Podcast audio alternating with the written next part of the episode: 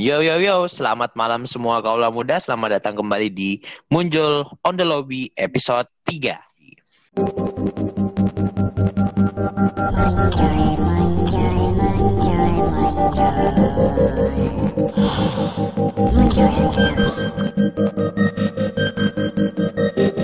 Ya, selamat malam semuanya. Selamat datang di Muncul on the Lobby bersama saya host yang paling kece yaitu Bang Jack. Kalian bisa manggil gue Jack. Nah, uh, hari ini kawan-kawan di podcast kali ini kita bakal bicara seputar dunia kuliner. Nanti bakal ada narasumber-narasumber dari chef-chef yang lumayan terkenal. Ya mungkin kalian baru dengar sih, tapi pokoknya ya. Nah, Uh, dan juga ada penikmat-penikmat kuliner. Nah di sini uh, gue pengen nyapa deh narasumber-narasumbernya dulu. Mulai dari Chef Ejit. Selamat malam Chef Ejit. Selamat malam Bang Jack. Jadi Chef Ejit ini adalah chef internasional yang tidak profesional. Dia merupakan uh, ya masakan-masakannya itu lumayan terkenal lah di sekitaran Dayakolot. Lalu kita lanjut ke salah satu uh, pemasak-pemasak juga ya yang lokal namun masakannya luar biasa. Di sini ada uh, Bapak Makaji. Selamat malam Bapak Makaji. Selamat malam, Nak Jack. Ya, alhamdulillah. Jadi eh, Pak Magaji ini masakannya itu ya disukai banget sama ibu-ibu asli, sumpah. Nah, lanjut lagi yang ke satu sini kita punya penikmat kuliner, seorang mahasiswa. Dia itu eh, mahasiswa, tapi pengen dipanggil Mister. Kita panggil selamat malam, Mister D. Mister D. Wah, malam juga Mr. D. Mantap, mantap. Uh, jadi sebelumnya gini nih, sebelum kita mulai ke beberapa pertanyaan tentang kuliner dunia, menurut kawan-kawan uh, arti dari kuliner itu apa sih? Pengen tahu dari Chef Ejit? Uh, kalau menurut saya sebagai chef yang telah berkecimpung selama lebih dari 10 tahun di dunia permasakan itu kuliner itu menurut saya itu uh, sebuah ciri khas dari suatu daerah yang menonjolkan sisi kelembutan dari makanan itu menurut saya. Mm -hmm. ya. Itu saja chef. Iya, saya nggak usah panjang lebar sih, cuman itu aja. Oh iya, oke okay, oke. Okay. Yang, yang lembut-lembut itu bisa disebut kuliner. Oh jadi apa pun yang lembut bisa disebut kuliner kayak gabus itu kuliner ya, chef? Iya kuliner. Kenapa gabus kuliner? Kenapa diiakan gitu? Soalnya kan gabus itu oh, ikan ya. Kalau ikan dimasak kan enak tuh jadi kuliner. M maksud saya bukan gabus ikan. Uh, spons. spons itu kan lembut tuh. Oh iya, spons itu lembut juga. Bisa jadi kuliner kan kadang kita uh, kalau ke hutanku susah susah bikin api ya. Kalau kita nemu gabus tuh kita bisa survive bikin api. Itu kan lembut juga jadi, bisa masak kan gitu. Jadi semua elemen kehidupan sebenarnya bisa disebut kuliner. Betul sekali Bang Jack. Luar biasa sekali jawaban. Terima kasih tanggapannya Chef uh, Chef Ejit. Iya, sama-sama. Iya. Kita lanjut lagi ke Bapak Makaji. Kira-kira kuliner itu menurut Bapak Makaji apa sih? Nah, menurut saya ya, nak, menurut saya sebuah kuliner itu merupakan sesuatu yang dapat membuat suatu perpecahan di antara keluarga. Perpecahan? Di antara negara dan lain. Negara? Iya. Oh, berarti karena itu merupakan suatu perperangan di antara negara pun bisa terjadi. Jadi kuliner itu bisa dikatakan pemicu-pemicu perang ataupun perdebatan di antara dua belah pihak atau lebih gitu ya? Tidak, tidak seperti iya, itu. Bang, tunggu, tunggu, tunggu sebentar, Chef. Kita beri kesempatan kepada Bapak Makaji untuk menanggapi. Jadi, maksudnya kenapa bisa dianggap uh, bahwa kuliner ini sebenarnya membawa perpecahan gitu? Kenapa seperti itu, Bapak Makaji? Karena suatu yang ekstrim bisa menyebabkan suatu yang terjadinya perperangan. Contohnya saja suatu makanan yang tidak enak bisa memicu suatu pertengkaran di antara sebuah toko. Nah, bisa terjadi juga nih di antara para negara nih kurang enak sama makanannya, ada yang meniru makanannya, maka terjadilah perang. itu. Nggak Hmm, gitu, nggak gitu, nggak gitu, eh, Bang Makaji. Anda Anda sudah termasuk atau gimana ini melawan-lawan saya sebagai profesor? Kuliner itu suatu kelembutan, dia bukan perpecahan itu namanya kelembutan. Chef Ejit mungkin di, eh, kita eh, akan bahas ini di segmen selanjutnya. Iya, Bang. Mungkin kita eh, lanjut dulu ke eh, Mr. D. Jadi Mr. D kira-kira sebagai penikmat kuliner apa sih arti kuliner bagi Mr. D?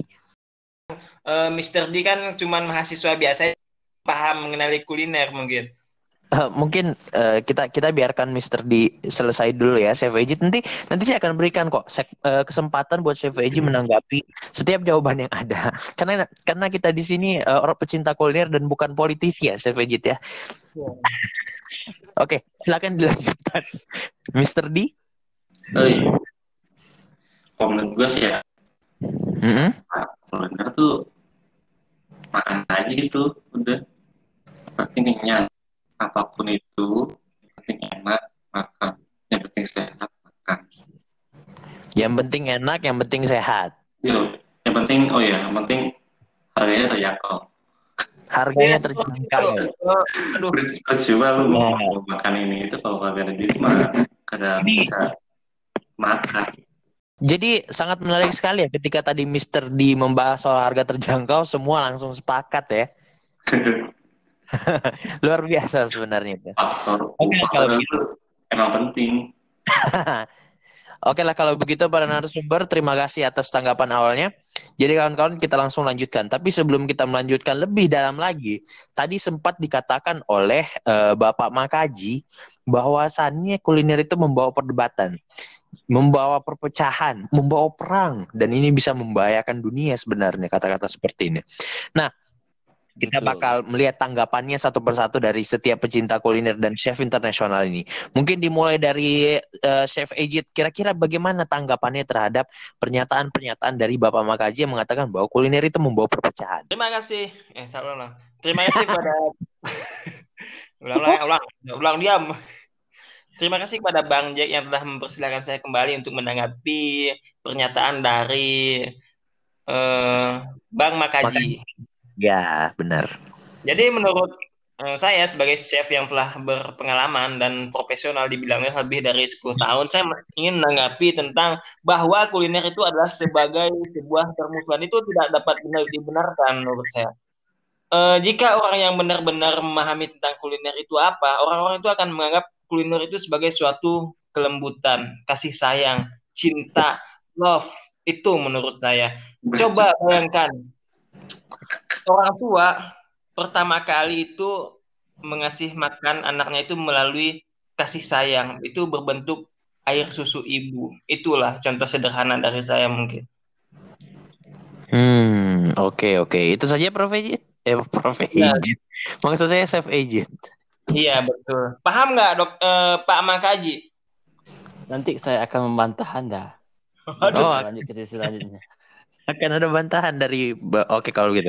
Mungkin sekarang eh, kita lanjut dulu ke tanggapan dari Mr. D. Kira-kira bagaimana ini eh, kalau kuliner dianggap sebuah perpecahan? Kalau menurut gue sih sah aja sih kalau misalnya emang ada yang bilang kalau kuliner itu bisa apa nimbulin perpecahan. Soalnya kan emang faktanya kan suka ada loh orang yang bilang kalau yang ngedebatin eh makan A lebih enak dari makanan B. Eh makanan B itu nggak enak loh. Yang enak nggak enak loh. Apa eh, kurang ini kurang itu. Nah biasanya suka ada orang yang ngomong kayak gitu. Jadi ya sah aja sih kalau yang bilang bisa nimbulin perpecahan. Walaupun ya makanan juga bisa eh, apa nimbulin hal-hal sebaliknya gitu. Hal-hal Hmm, uh, misalnya Iya, kayak makan bareng atau mungkin ya lo tahu sendiri lah ya misalnya kayak eh kita nongki yuk di warkop mana atau makan yuk bareng di mana itu kan hmm, apa yang nguatin persatuan juga kan jadi ya iya benar. tergantung Ya. kondisi gitu. jadi bi- bisa ngecahin bisa nyatuin menurut gue sih Jadi eh, jadi kita udah punya dua jawaban ya. Ada yang pro, ada yang kontra terhadap pernyataan dari Bapak Makaji. Jadi gimana nih? Mungkin kalau yang pro tidak perlu kita tanyakan lagi ya ke Bapak Makaji, tapi Bapak Makaji gimana nih tanggapannya terhadap Chef Ejit yang tidak sepakat dengan Bapak Makaji? Gimana nih Pak? Uh, nah, jadi gini, nah, sebenarnya manusia itu dilahirkan dengan memiliki hawa nafsu. Di mana yeah. hawa nafsu itu menyebabkan seorang bisa menjadi sesuatu yang berbeda dari biasanya. Hmm. Nah, seperti itu pada manusia. Nah, pada makanan juga gitu seperti itu juga pada kuliner pun karena uh, manusia itu kalau udah lapar itu kan suatu hawa nafsu yang akan keluar. Dia pasti akan mencari yang enak, yang murah dan yang uh, bagus gitu ya. Mm -hmm. nah, dan sebagainya. Nah, jadi kalau kebanyakan kalau terjadi uh, di dalam kulineran itu ada yang nggak enak sesuai dengan seleranya dia pasti akan melakukan komplainan atau malah mencerca dan sebagainya nah karena itu saya menganggap itu sebuah nggak bisa gitu nggak bisa nggak uh, bisa. mungkin uh, beri beri kesempatan dulu. Uh, Chef Ejit gini gini gini saya jelasin ya. Chef Ejit tunggu tunggu tunggu. Chef Ejit kita kasih kesempatan ke Bapak Makaji untuk menjelaskan lebih lanjut. Oke? Okay? Nah, iya. Oke, silakan. Kita bisa juga lihat, kita masih bisa juga dilihat di sebuah master master chef di hmm. mana hmm. seorang pasti sakit hati kalau makanannya tidak enak, tidak sebagus-bagus yang dipikirkan oleh para juri. Tapi kita nggak tahu gimana dia melakukan sebuah prosesnya, gimana dia melakukan lebih baik gitu, berusaha untuk menjadi lebih baik, tapi tetap ada yang membantah oleh master chef master chef yang ada di sana. Hmm. Jadi itu menurut saya itu merupakan bisa memunculkan suatu permusuhan di suatu kelompok dan sebagainya. Hmm, begitu. Oke, mungkin silakan ditanggapi uh, Chef Ejit.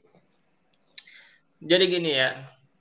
Coba kita sambil membayangkan sama-sama. Coba bayangkan kita tuh yeah. pengen ke nongkrong sama teman-teman masa pas kita nongkrong makan terus di, di sana kita berantem gitu kan nggak mungkin kan Oke, okay. ya, kan? bisa jadi. Bisa, bisa jadi. Bisa jadi. Jadi, ya. Karena tidak tidak sesuai Banyak kemungkinan mencerca kan. Hmm. Satu ya. peluang satu satu kejadian itu banyak peluang, Mas. Tidak nah, iya itu. itu. Oke, okay, silakan. Saya ngajak uh, uh, Bang Jack, Bang Makaji, Mr. D ke Chris Bar. Terus kita ngajak nih, ayo, ayo kita main ke Chris Bar yuk makan. Pas di, udah ngajak baik-baik, pas di sana kita berantem gitu kan nggak akal. Bisa, bisa jadi. Bisa jadi. Berangkatnya bareng-bareng enak-enakan ngobrol-ngobrol ketawa ketiwi pas tapi pas nyampe di sana kita berantem kan nggak mungkin kan. Eh bisa jadi. bisa jadi. Bisa jadi. Bisa jadi. bisa jadi. Karena tidak saya pusing sebenarnya mendengarkan gua, gua bisa kasih tadi Tunggu, tunggu, tunggu sebentar, tunggu sebentar ya para narasumber. Mungkin uh, mungkin biar uh, Safe Agent ini lebih menjelaskan kenapa hal tersebut bisa tidak masuk akal. Mungkin kalau saya menganalisis sendiri ya uh, Safe Agent bahwasannya hal-hal seperti itu lumrah misalnya terjadi tapi uh, tidak bisa kita menjadikan alasan bahwa kuliner yang menjadi kesalahan di situ. Jadi kira-kira bagaimana yang soal kuliner kita berfokus pada kulinernya Ejit. Silakan ditanggapi. Siap, siap. Makasih Bang Jack. Sebelumnya mungkin uh, saya minta maaf kepada teman-teman tadi sedikit emosi saya tersulut. Soalnya kalau masalah kuliner dan makanan itu kadang-kadang emosi saya bangkit gitu. Oh, nah, iya, jadi okay. kita bahas lebih santai sedikit lah ya. Oke, okay, ya, iya. Eh, kita santai kok dari tadi. Yang emosi bukan kita. Iya, oke. Oke, lanjut, lanjut. Nah, mungkin uh, tergantung ke orang yang uh, saya lebih ke contoh ke penyajian kulinernya aja ya. Mungkin kalau kulinernya enak, mantap itu mungkin bisa jadi penenang hati kita. Jadi uh, kelembutan itu akan muncul. Nah, tapi berbanding terbalik dengan kalau kulinernya itu nggak enak, pahit atau gimana itu mungkin bisa jadilah mungkin apa uh, timbul emosi di sana. Jadi yang awalnya mereka uh, yang tadi saya ceritain tuh kita hayu ke Chris Bar bareng tahu-taunya di Chris Bar itu ada uh, ayam ayamnya kebanyakan cabai kan bikin bisa bikin emosi juga ya panas tuh kita kan hati kita panas pengen baku hantam kan kalau pedas gitu hmm. ya tidak saya mungkin itu maksud, maksud Bang Makaji mungkin gitu ya tidak Oh, tidak. Itu. Jadi jadi bagaimana? Mungkin silahkan ditanggapi eh, Pak Magaji. Sesuatu yang bikin marah itu bukan sesuatu yang pedas, tapi sesuatu yang tidak sesuai dengan selera gitu. Ya tapi kan Nah, sesuatu yang pedas itu kan berarti kan tidak sesuai selera kita. Oke. Kalau sesuai selera, pedas itu apa masalahnya? Ya kan Nggak tidak sesuai masalah. selera kan berarti. Kalau sesuai selera malah bikin tenang kalau misalnya itu pedas. Ya kan kalau Oh, kepedasan kan jadi- bikin tidak sesuai selera. Mm, Sebenarnya eh, yang dikeluarkan oleh Chef Eji tadi adalah sebuah analogi dari ketidakseleraan seperti itu. Ya maaf maaf. Ya benar. Santai santai. Oh iya, oke. Santai kok, santai kok. Yang teriak bukan saya, tenang. Oke, kalau begitu. Jadi, tapi pertama kita menyepakati bahwasannya eh, yang membuat pertengkaran ini adalah eh, ketidakseleraan yang ada di dalam. Nah, betul. Betul. Jadi, Tidak ada keselarasan antara selera dengan sesuatu yang disajikan. bahwasannya kalau saya menilai ya, eh, Bapak Magaji, bahwasannya ini adalah permasalahan dari keinginan. Kita bisa muncul ke ego masing-masing. Mungkin kita Nah, tidak perlu hawa nafsu di Bang Jack. Nah, mungkin kita tidak perlu Ya. kulinernya, Pak Makaji. Nah, ya. Mungkin pandangan Tapi- dari saya seperti itu. Jadi, Tapi nah, yang Hmm. memicu sebuah uh, pertengkaran itu bisa dari kulinernya itu, uh, Bang Jack. Nggak semuanya, uh, nggak gim- uh, pasti suatu permasalahan itu pasti ada pemicunya seperti tadi makanan Hmm. kuliner itu kan pemicu antaranya pertengkaran antara kerabat dan sebagainya, Bang Jack. Berarti kesimpulannya bahwasanya kuliner bisa jadi salah satu pemicu seperti itu. Kalau- kalau- betul. Oh, maaf mau nanya, boleh nggak ini? Saya mau Boleh, mau boleh. nanya. Silakan. Kalau kalau kan tadi kan kalau seleranya berbeda. Terus ini kalau seleranya enak itu apakah bisa memicu perpecahan juga seperti itu? Bisa jadi, bisa jadi. Bisa jadi juga. Kenapa itu? Gimana ceritanya? Karena terlalu hype, dia pasti ingin mengambil suatu perusahaan tersebut. Buset. seperti seorang sultan yang ingin mengambil sebuah bisnis yang lagi laku-lakunya. Hmm, Itu orang nggak mau gitu kan, nggak mau diambil suatu bisnisnya, maka terjadilah per- per- se- perseteruan antara seorang sultan dengan seorang pemilik kuliner tersebut. hmm, oke oke. Saya saya saya mulai mengerti arah pembicaraan ini. Tapi begini ya, eh, bicara soal bisnis, bisnis kuliner ya apalagi ya. Mungkin kawan-kawan pernah dengar nggak yang namanya muncul? Wow, wow, wow, wow, wow, wow, wow. Kenal sekali itu terkenal. Nah, Kenal, Nah, kenal saya- semua dengan muncul.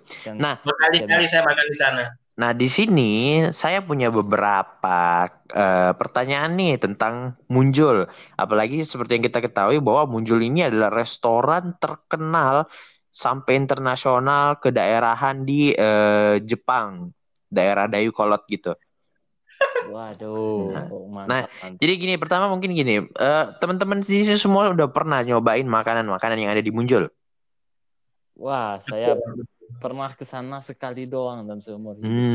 Da- ba- bagaimana Pak Makaji kira-kira tanggapannya tentang eh, menu-menu yang ada di Munjul ini, makanan-makanan yang ada di Munjul ini gimana? Mungkin kita ingin mendengarkan sedikit nih tanggapan dari Pak Makaji. Eh, menurut saya muncul itu memang the best gitu dalam sebuah dalam semua yang ditampilkannya Hmm, oke. makanannya dan kualitasnya menurut saya Hmm, itu saja? ya itu saja Eh, karena itu sudah ringkas padat dan tepat Oke, jadi eh, untuk Mr. D, bagaimana Mr. D sebagai seorang mahasiswa yang sangat suka dengan kuliner tentang Munjul ini bagaimana Mr. D? Yang jelas sih makanannya enak. Enak. Kedua enak buat nongkrong tempatnya. Emang bersih sih, tempatnya bersih, ada kursinya, jadi enak enak buat nongkrong. Hmm. Terus yang ketiga faktor paling penting nih harganya murah. Wah, harganya murah. M- mungkin itu Iya. bisa dikatakan sebuah eh, kepentingan sosial masyarakat ya. Nah, saat Berhubung-. Berhubung ekonomi lagi susah ya sekarang ya. Jelas. Ditambah lagi pemerintah bikin susah. Apalagi mahal. Nah, itu nanti saya sensor. Nah, oke. Eh, kita lanjut ke Chef Chef Ejit bagaimana tanggapannya tentang muncul ini Chef Ejit? Oh siap. Jadi menurut saya itu restoran Munjul itu sangat luar biasa sekali. Menurut saya itu cabangnya udah di mana-mana. Saya pernah nyobain cabang satu-satu ya.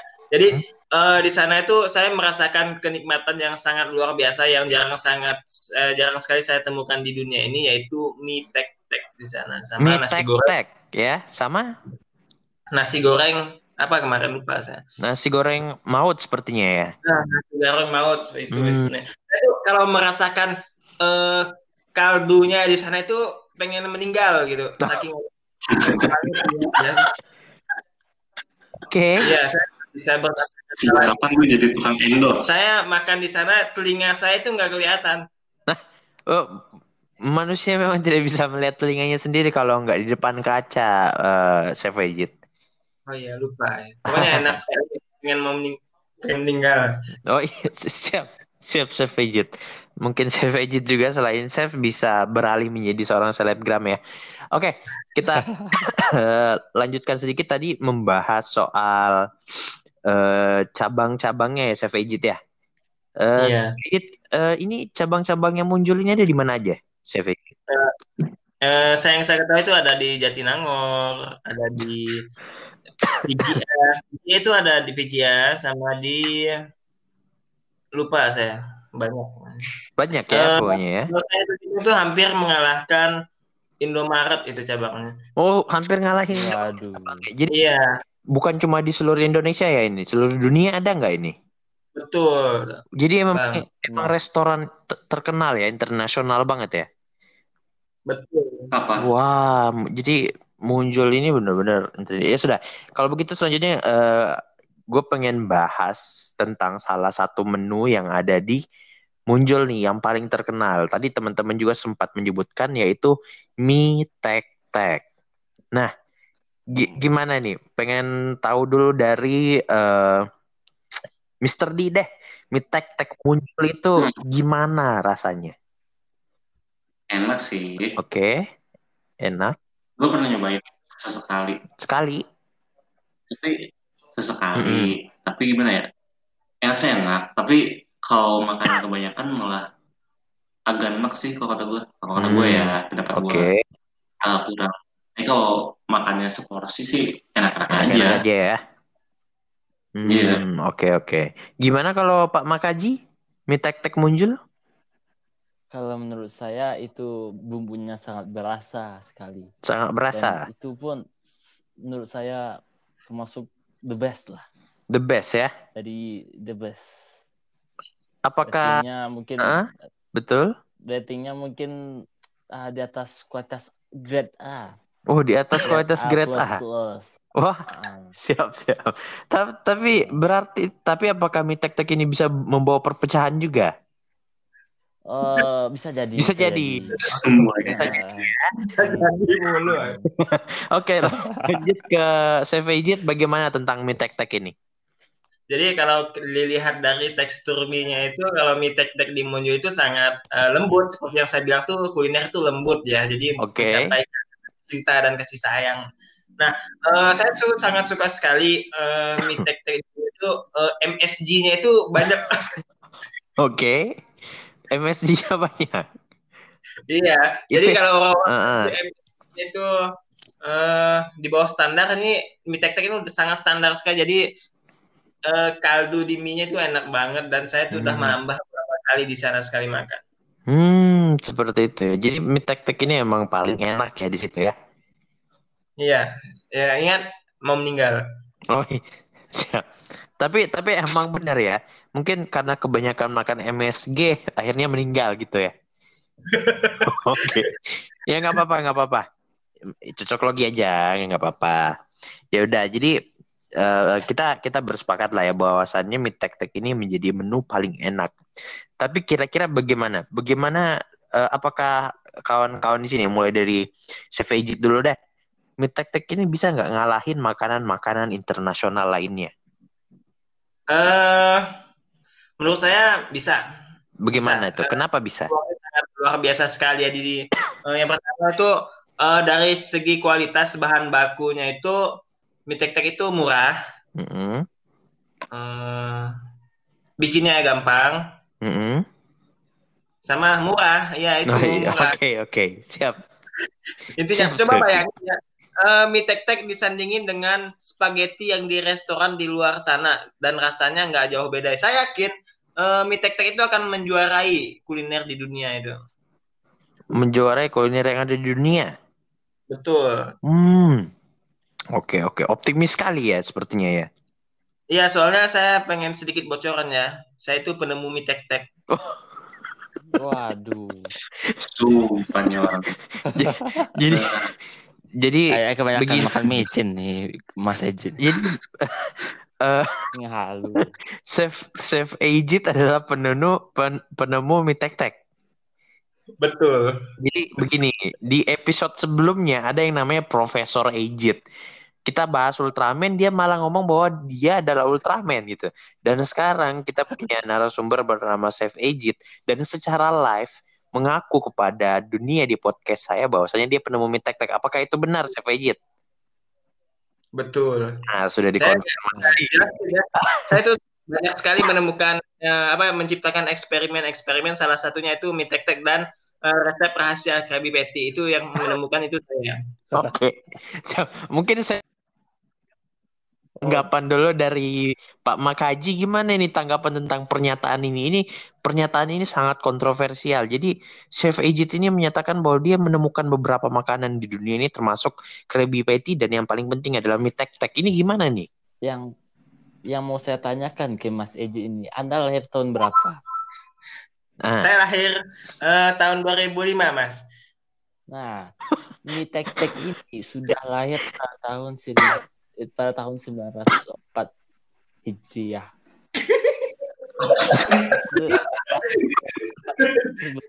Ada tek ini.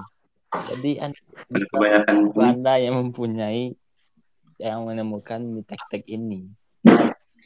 Kalau Nah, Krabby Patty bagi- pun itu pun pada tahun 1704 pada saat Mr. Krab menemukan formulanya di laut. Jadi bisa seperti itu. Salah, salah. Itu nggak nggak mungkin itu, nggak mungkin itu. eh Anda kayaknya perlu bawa ke rumah sakit dulu, diperiksa dulu kejiwaannya baru Anda bisa ngomong di sini kayaknya. eh eh eh siap-siap aja di demo sama SpongeBob. mungkin eh, begini. eh mungkin dari Misteri ada tanggapan sementara dulu sebelum saya kembalikan ke Chef Ejit.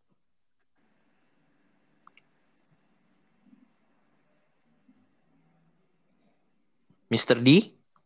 Baik, Mungkin kalau kalau Chef Ejit harus ke rumah sakit mental mungkin Mr. D harus ke rumah sakit THT. Jadi begini, kagak kagak ini gue gue ini gue sambil gaming, kan kurang fokus. Oh, Sorry, sorry. siap siap siap.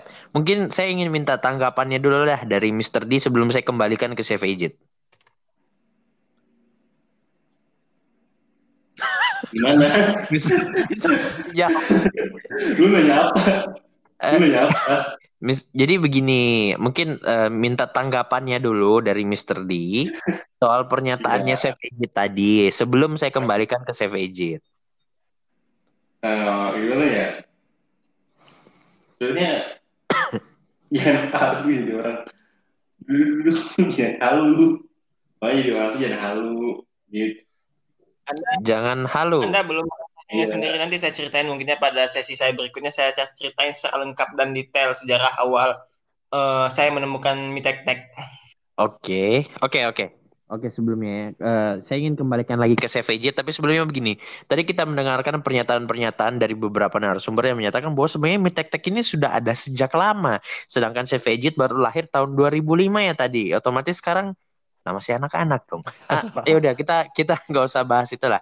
Tapi istilahnya Chef Ejit sudah ada sebelum eh eh Chef Ejit sudah ada. Maksudnya mie tek tek sudah ada sebelum Chef Ejit ini lahir. Jadi Gimana ini tanggapannya? Gimana sih detailnya? Kenapa bisa Anda berpernyataan bahwasannya mie tek tek itu Anda yang temukan? Silakan, CVJ. Jadi beberapa tahun yang lalu, tepatnya pada tahun 2013 ya, pada saat umur saya 8 tahun waktu itu, saya itu eh, tersesat di pulau. Oke. Ya, di pulau sebut saja namanya Pulau apa? Ya. Pul pulau Pulau Tek Tek kah? Pulau Bukan ya? bisa bisa bisa jadi bisa jadi saya tuh jadi, jadi eh, ceritanya dalam ini di dalam saya dari awal ya jadi saya waktu itu tersesat di pulau pulau apa belum tahu saya namanya pulau itu saya tuh terdampar awalnya ya Oke. karena saya hanya menemukan eh, kompor listrik Mm-mm. dan sedap. Nah, di situ saya berpikir bagaimana caranya saya bisa keluar dari pulau tersebut dengan cepat dan selamat. Sedangkan saya cuma mempunyai kompor satu sama mie. Nah, situ kan saya memutar otak saya gimana caranya saya bisa bertahan di dalam eh, Mm-mm. apa terdamparnya saya itu. Nah, di situ saya mau Oke. kan sebenarnya saya nggak sengaja bikin. Jadi waktu itu saya rendam mie tuh. Mie, mie kalau kelamaan direndam kan jadi kembang tuh, jadi nggak enak. Ya, betul. Nggak sengaja ada minyak. Saya masukin mie itu ke minyak. Kan ada Minyak. itu. Pas saya goreng itu ada suara gemericik, tek, tek, tek. Nah dari situ awal tek, tek itu. Oke. Oke. Iya. Nah, gitu. Terus Udah itu sih. Pas saya rasa tuh, oh kok enak. Nah gitu. jadi jadi mie tek tek ini maksudnya namanya tek tek karena ada suara tek tek tek gitu ya, kayak ngetok pintu gitu. Betul, Bang Jack. Assalamualaikum gitu mie tek tek gitu. Ya, aku merasa. Oke, oke. Merasa Jadi tapi tapi ini tidak menjelaskan loh eh CVJ tentang kelahirannya. Jadi dikatakan tadi bahwasannya kelahiran mie tek tek itu sudah jauh sebelum 2005, sedangkan saya baru lahir 2005. Ini bagaimana ini CVJ? Saya kurang tahu, saya kurang paham itu yang disebutkannya mie apa. Mungkin itu mie, mie ayam mungkin ya beda sama mie tek tek kan mie tek tek kan goreng kembali ya. Itu mie ayam. Hmm. Eh, orang tuh ngaku-ngaku nggak mungkin saya udah mem- apa bikin hak paten, hak cipta udah terdaftar nggak mungkin salah. Tidak, tidak, tidak seperti itu. Anda yang tidak? mengaku. Mungkin bisa dikasih tanggapannya eh, Pak Makaji. Saya Silakan. saya pernah mendengar bahwa suatu mie tek tek itu sudah dari si- 900 Hijriah. Sudah ber- beribu-ribu abad sebelum Anda lahir. Anda jelas Waduh. itu. Anda lah yang mengcopy paste mengcopy paste dari oh, dari awal leluhur yang bikin mie tek tek itu. Tidak bisa seperti itu Anda, Kang Ejid. Anda harus ikuti alurnya, prosesnya. Iya, saya tahu. Itu mungkin penemu mie biasa, mungkin belum jadi mie tek tek itu masih mentahnya aja mungkin sebelum mie tek tek kan saya menemukan mie tek tek kan itu kan saya 2013 itu. Tidak, tidak. Berarti Anda hanya pengembang, bukan yang menemukan. Saya itu yang menemukan resep rahasianya itu ada di kantong lemari saya.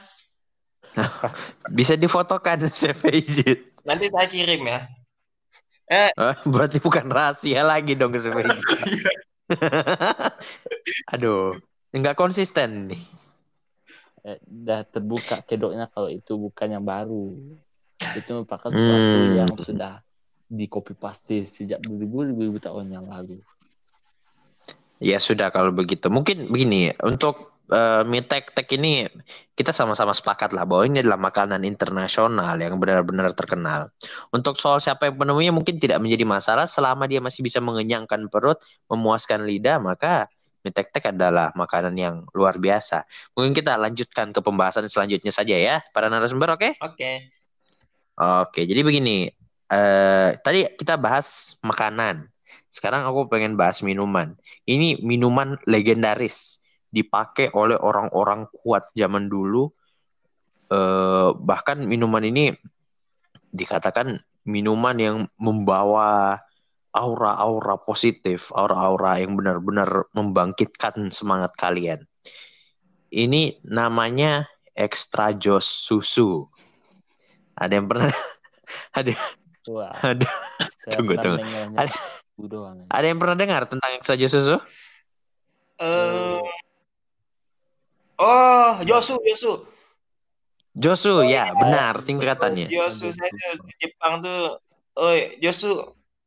Oi, Oh, itu bukan Josu. itu soju. Itu bahkan Korea, bukan Jepang itu. Jadi oke, Mungkin saya ingin tanggapannya dulu baga- bagaimana ini tentang Josu ini. Tapi ada yang menyatakan bahwa Josu ini kalau diminum berlebihan justru akan membawa bah- bahaya bagi kesehatan tubuh. Jadi gimana? Jelas. eh, pengen tahu nih dari penikmat Josu kan ini biasa di kalangan mahasiswa nih ya. Jadi gimana nih eh, Mr. D? Kira-kira Josu ini seperti apa? Ah, kalau capek minumannya itu udah pokoknya urusan duniawi ya bang. Iya. Oh, su- hanya itu saja Mr. D. Iya. Wah, sungguh ilmiah sekali pernyataannya.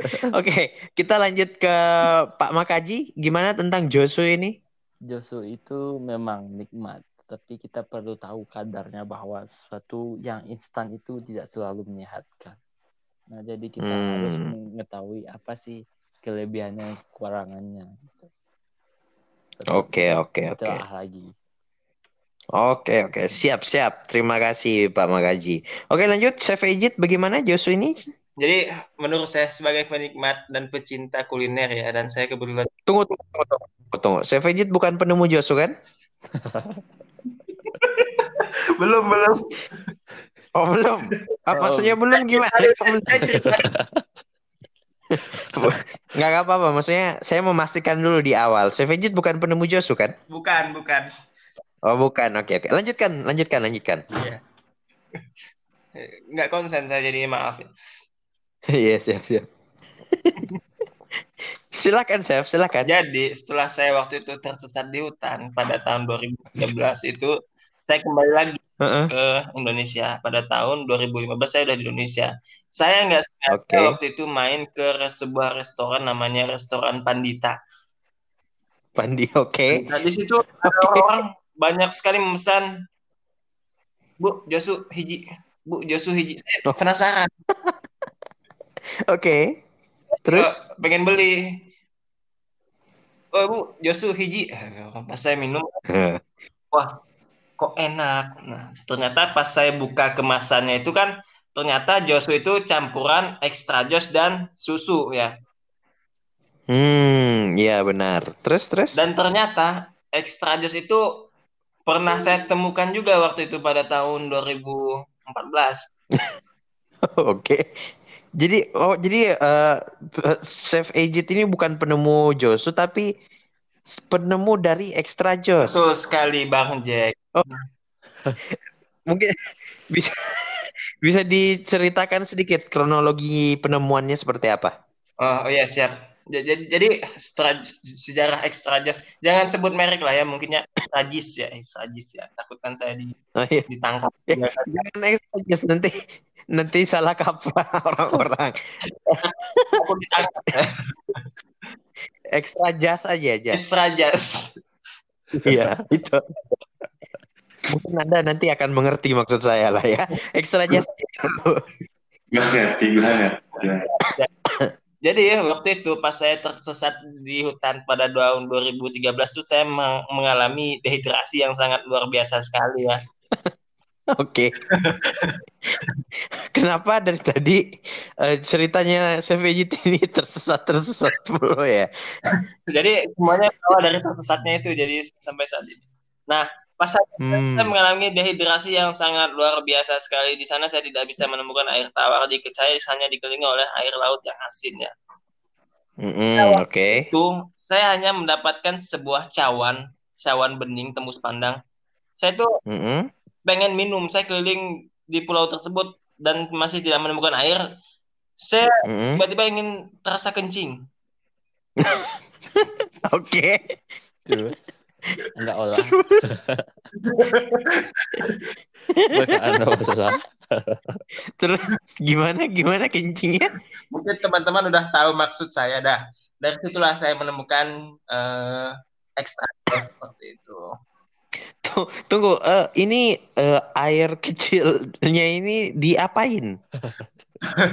Waktu itu terpaksa. Ya tampung langsung minum ya kayaknya. Karena itu anda Jadi halu ekstra ya. jus. Jadi tunggu begini. Jadi sebenarnya ekstra jus itu serbuk-serbuk dari kencing keringnya Chef Agent.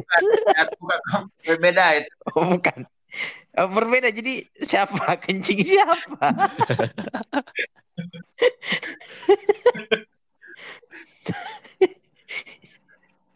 Bagaimana Chef Agent? Jadi eh, waktu itu saya pengen kencing ya. Saya kencing kayak biasa, tapi eh, saya melihat ke langit itu ada air tetesan air kelapa gitu, warnanya warna kayak eh, kecoklat-coklatan gitu. Itu saya tadah, jadi saya minum wah enak nih. Kalau bikin produk enak gitu, gitu. Jangan salah paham ya, Hmm. jangan mentang-mentang saya mau kencing, air kencing yang saya minum bukan, bukan. Oh, jadi tuh jadi sebenarnya waktu itu cuma ingin kencing, terus tiba-tiba ada air yang jatuh dari atas dan rasanya enak. Iya betul, Oh, oh, tapi warnanya coklat. Coklat, ya. Oh, X aja kuning. Iya, Nggak kencing. Itu. Kayaknya anda memang perlu dibawa ke rumah sakit kayak. Nah, Atau mungkin ini tang- minum air tanggapannya dulu Pak Makadi, tanggapannya. Saya tidak bisa berkata dengan dia ini kayaknya tidak bisa dilawan. Sudah sangat parah ini. Cuma begini, eh, mungkin untuk para narasumber ya, eh, dari tadi saya melihat eh, bahwasannya ini kayaknya kuliner ini sangat melekat dengan Chef Agent. betul. Eh, kita mengetahui bahwasannya di SpongeBob ya pernah ada satu chef rahasia yang ditakuti oleh para pelaut yang namanya the hash the the hash slinging slicer. Tapi kita tidak pernah tahu namanya. Apakah Chef Agent ini sebenarnya the hash slinging slicer itu? Bagaimanakah Chef Agent? Eh, saya tidak bisa mengumbar informasi ini ke publik sebenarnya. Kenapa? Tapi khusus Sebenarnya. podcast muncul on the lobby, benar, saya itu adalah the Hustling Slicer. Sebenarnya Chef Agent sebenarnya tadi saya cuma mengarang cerita tapi eh, Chef Agent mengaku. Ini bagaimana? Tapi ini sedikit mengejutkan ya.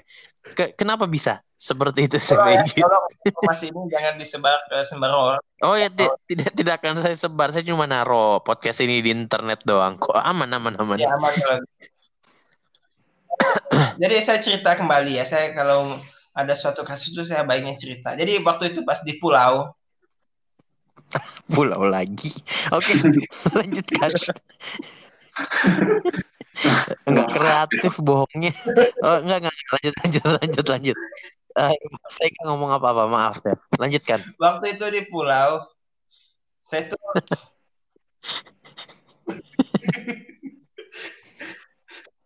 Lanjutkan, Chef. saya tuh kelaparan. Se- Kelaparan, oke. Betul, kelaparan. Saya melihat eh, jauh di sana tuh saya tuh mata saya udah berkunang-kunang waktu itu ya. Jadi saya Oke. pikir dengan jelas. Waktu itu tuh saya tiba-tiba ada di dalam air. Hmm. Tahu saya waktu itu menjadikan Oh, terus, terus, Bukan jadi plankton ya. terus bagaimana lanjutannya?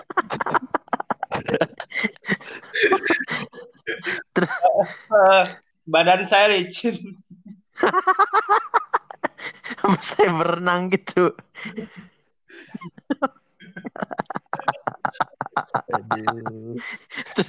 Terus, terus bagaimana, Chef? Lanjutkan ceritanya, Chef.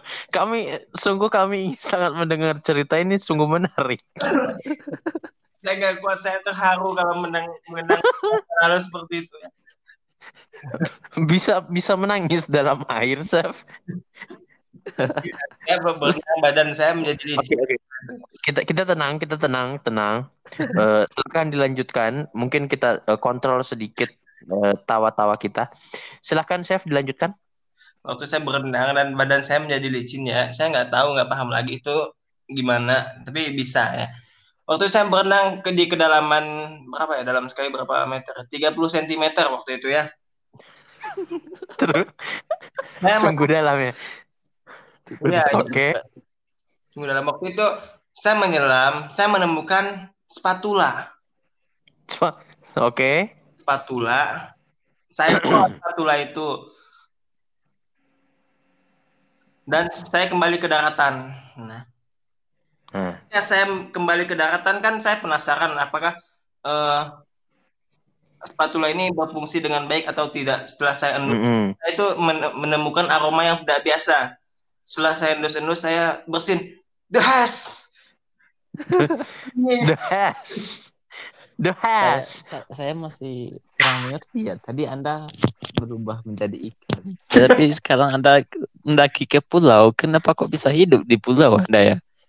Nah, itu saya juga bingung Anda, gitu waktu itu kan. Saya sangat atau Anda yang dibakar kayaknya itu bahasa itu nggak gitu. harum dan saya cium aromanya. Saya langsung kayak the hash, the hash. Itu jadi pusing. Langsung hash, dingin. Slasher. Saya baru pertama kali mendengar orang berhit bersinnya the hash, the hash. Ah, itu itu itu bersin atau apa itu sebenarnya? Bersin itu, Anda percaya atau tidak itu saya bersin saya seperti itu waktu itu. Hmm, jadi kalau bersin dash gitu ya kayak kayak ngagetin orang gitu ya, melempar tas dikira bom ya. Oke oke. Em, mungkin begini untuk eh, podcast kali ini kita tadi sudah membahas beberapa tentang dunia kuliner, bahkan dunia-dunia bawah laut atau bahkan ada yang badannya jadi licin, bersaya berenang cepat sekali. Itu memang lucu sekali ya, lumayan ya. Jadi bahwasannya kesimpulannya ya untuk semua kaula muda yang mendengarkan podcast ini bahwasanya kuliner itu bisa membawa eh, rasa yang enak, bisa membawa kebahagiaan, bisa membawa kesedihan, bahkan bisa membawa perpecahan. Jadi kuliner adalah kehidupan. Itulah yang bisa kita sebut sebagai filosofi kuliner. Nah, oke. Terima kasih buat semua narasumber yang sudah hadir malam ini dan terima kasih juga untuk para pendengar episode eh, Muncul on the Lobby hari ini. Sampai jumpa di Muncul on the Lobby selanjutnya.